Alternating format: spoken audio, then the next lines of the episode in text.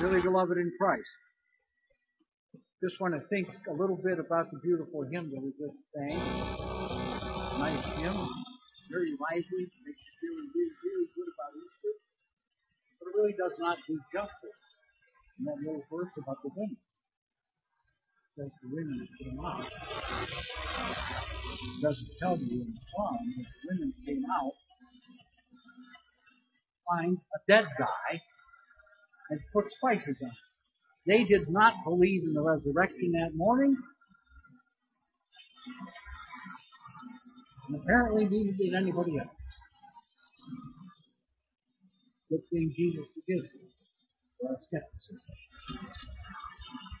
We're talk a little bit this morning about the fact that Easter for some people it's about as satisfying as one of those chocolate bunnies you give to your kids. It tastes good and it's satisfying for a moment. It gets all over your hands and you find out it's hollow. It has no core, no substance. It's empty. I think best you got to back up and save it for another day. Get on with your life. I feel really sorry, really bad for people who feel and act that way. They have missed the message of Easter. It has had no effect on their lives. They missed the message. You know, those people, some of them might be long-time church members that simply have never grasped the full message of Jesus' resurrection from the dead. He always, someone who has always believed but never understood the depth of the meaning of the resurrection. When trouble comes, the message that He lives, He lives, who once was dead, sounds hollow and empty. Maybe you're one of those people. Maybe someone sitting next to you, one of those people who has never grasped the full message of Easter. You might identify with Thomas in the gospel. You might have thought for yourself, oh, if I could shake hands with Jesus, I would really believe. You might hate to say it. If you're, you're filled with doubt, doubt that might be raised less than based on reason or earthly experience. Or it might be based on despair or combination. We all know, we all sitting here know that resurrection is not reasonable. It isn't necessary. It actually isn't necessary for me to believe in God, for me to believe in the resurrection. I don't need to do that. I still believe in God. See or touch Jesus, I can ask, be able to believe, then Easter joy will be full. Maybe we feel that. Now, I want to talk about the apostles a little bit. There's an angel who came along and spoke to the apostles. Angels, of course, are God's messengers, so when you hear an angel, you are hearing the word of God. Let me paraphrase Acts 5.20 for a minute. I'm going to tell you to go and stand your ground. That's what the angel told the apostles. Go and stand your ground and tell the people the full message of the new life.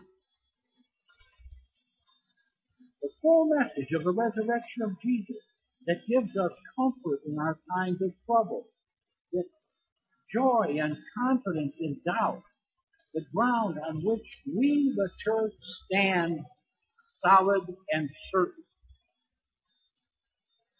A rock that is our foundation. The name indicates Christian church, of course, is based on Christ. The Gospels, although, are brutally honest about what and where the disciples were on that first Easter morning. First of all, only two women went out to the tomb.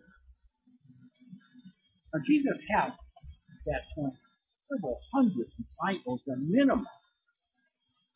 Those disciples, I know there were only 12 apostles. Ah. He had myriads of close disciples, and yet only a few women went out to the tomb.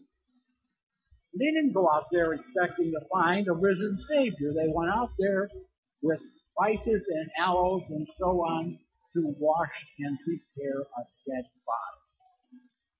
Jews had learned to embalm bodies from the Egyptians when they were in Egypt, and they still followed that kind of wrapping body in cloth and so on. They went out there to do that and wrap it with spices. Now Jesus had told his disciples several times, at least three times that you can look up in your own Bible and see he said, I will rise from the dead. But they didn't believe or didn't understand that. Simple question. Let me, let me see if I can put this in today's thought. If we were having a drought, and I know we're having the opposite of one right now, but if we were having a drought and Pastor Armstrong decided to gather the congregation and pray for rain, and you came to that service, would you bring your umbrella? Simple question. We're going to pray for rain, you bring your umbrella. Well, you're going to bury a body, you bring spice. No. Who wasn't proud about? Just see, and many of the people who were Jesus' disciples and followers were there at the crucifixion. They saw him die on the cross. They saw that Roman soldier ram that spear into his side. The Point of that was he didn't even quit. He was dead. I wonder if that Roman soldier realized that he didn't. Think about this. He had just fulfilled a prophecy over a couple of thousand years old. Moses directed the people about the Passover lamb. They said. He told them, don't break the bones. Jesus is the ultimate Passover lamb. And the man on the ground with a special hammer is going to break the leg.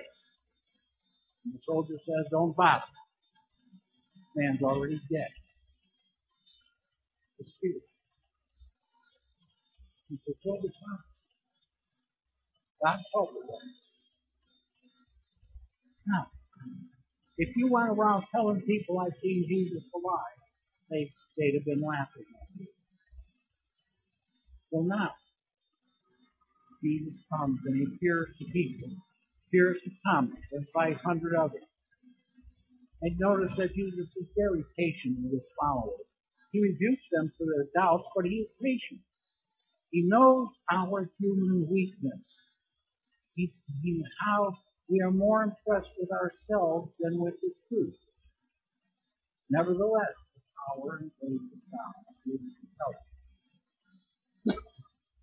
Jesus is there for his church. He grants forgiveness to the doubting and to every other sinner. Jesus is also there to teach them, preparing them to witness to the power and grace of God and to heaven.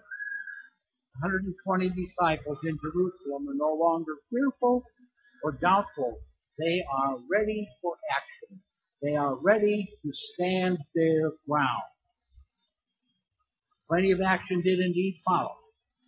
Today's text, the disciples have been arrested and put in uh, for preaching the story of Jesus. And along comes an angel who lifts them out of the jail. Let's look at Acts 22. 522 about that. But arriving at the jail, the officers did not find them there, so they went back and reported. How many of you would like to go and report to your boss? Uh, I went and looked for the guys in jail and they're not there anymore. And the first question the boss would ask, of course, is, well, were the doors locked? Oh, yeah, the doors are locked. The guards are still standing there. The prisoners are gone. You're lucky you get fired right there on the spot. They found no one. On the hearing of the report, the captain of the temple guard and the chief priest were puzzled. Well, gee whiz, I'm not surprised they were a little puzzled. Must have stood there just standing. I don't know how they got out of jail. They got out, but, but they must have gone through the air vent or something. I don't know. Watching some television guards and the priests, everybody were stunned. The angel sent the apostles back to the temple. He didn't take them out of town. He didn't run away to New Jersey with them or something like that. He sent them right back to the temple and he said, you go back to the temple and stand your ground. Now they might have been arrested again. They might even have been killed, but they're there to stand their ground. They don't hide their light under a bushel. Y'all remember that song, right? I'm going to hold it high, hold it high. My little light. Don't hide it under a bushel, no. I'm going to hold it up.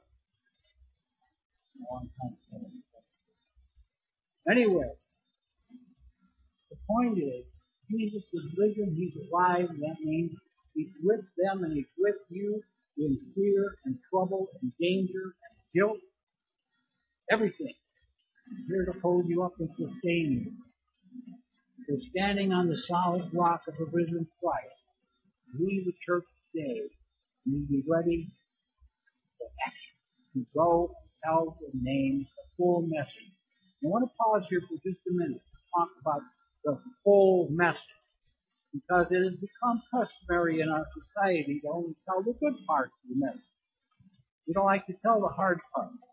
We don't like to be called judgmental.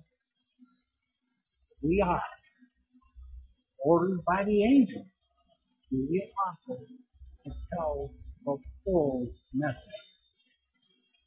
Stand your ground to tell. So, what happens when you stand your ground and tell? 3,000 people get downside. 3,000 people. All of a sudden, one day, there are 5,000 men in the church. Sorry, girls. They only counted the men. They only counted the men. Prison doesn't stop these disciples. They're right there out on the street again, teaching the full message of Jesus. The high priest demanded to know, why are you filling Jerusalem with your preaching and making us guilty of this man's blood? Now the disciples again had been told by the angel to stand firm or stand their ground. The message to speak steadfastly. Peter reminded the high priest, we must obey God rather than men. And what he was informing that high priest of at that second was, you ain't the high priest anymore. You're not high and you're not the priest. Your day is done. It's over. Jesus is Lord. You're not the priest in the service of God anymore because from now on there's one priest and one Savior and one message for this life. The full message of the resurrection of Jesus Christ is repentance to full forgiveness and life. That's our message. It's a living message based on a living Lord. They were faced with Sadducees. Sadducees are a tough crowd to be faced with. You know, they didn't believe in anything supernatural. They didn't believe in the resurrection, not even in the last day. Some Jews believed in resurrection the last day, but not Sadducees. They thought Jesus was over and done with. He died. They knew, all they knew was that the tomb was empty. We, the disciples, picked up on this message and did it because they were told and they had seen the living Lord Jesus, and they knew that God had made their Lord Jesus Savior. No name to be held in higher honor. Called them. Our gospel salvation is for everyone who believes. Commended uh, his Christian followers when he said, Beloved brothers, be steadfast and immovable, always abounding in the work of the Lord, knowing that the Lord, in the Lord, your labor is not in vain. Remember those last words, not in vain. Solid teaching comes from the gospel of Jesus. Preaching anything else is useless and hollow like that chocolate bunny. Living your life for anything else is also hollow and empty. When it comes to faith in Jesus, stand your ground. Don't give in. Sadducees and officials backed off for the persecution, even if it was only for a little while, because they feared what the people would do. How empty, how pointless, ending off by the disciples who own nothing but a full belief in God. Jesus.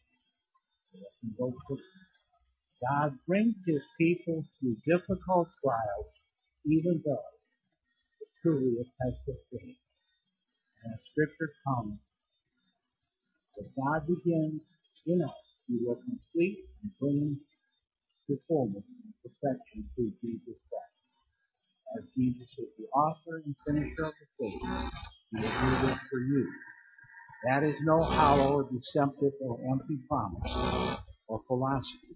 It is the solid promise of God. In Jesus' name.